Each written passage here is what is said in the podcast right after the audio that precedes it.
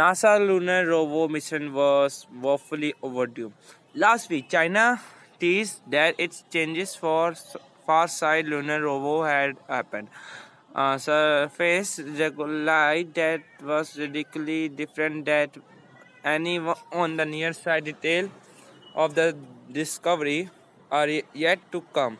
But understanding the composition of the far side volcanic blast has been a long standing dear science goal. As NASA itself noted, this big my one first response good for them, but why didn't NASA do what the Chinese are now doing decades ago?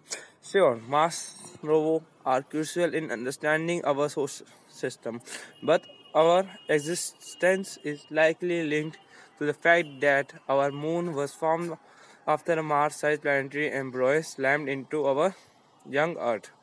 Almost head-on, the moon subsequently closed out of the orbital debris and the Earth was near the same, so desolated it may be, but the moon surface exploration should really be a top scientific priority. The moon is only three days away. David Kring, a planetary scientist at Houston Lunar Planetary Institute, told me it is a pure folly to explore as it were Mars and some, some other solar system destinations.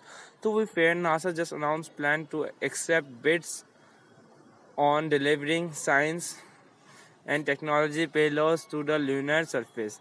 As early as last ninth year, the idea would be to build a seismic network to better understand the moon origins. NASA says the robotic mission will pave the way for a credible lunar surface return by 2028. But even crewed lunar return by 2028, a sixth year after Apollo 8, NASA historic first crewed mission to lunar orbit and back and back uh, the North American Constituent and then forgetting after this country manifesting destination the next size the dates. Most of the moon is unexplored, said Kring. We had no sample from the polar North Pole region, South Pole region, or far side.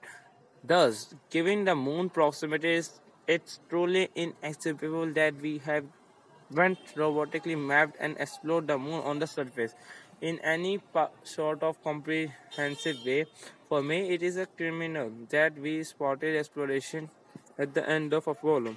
Alan Binder, the former principal investigator for NASA Lunar Prospector mission, told me, would a global mapping initiative to the methodical use rover to map and sample the whole moon be helpful.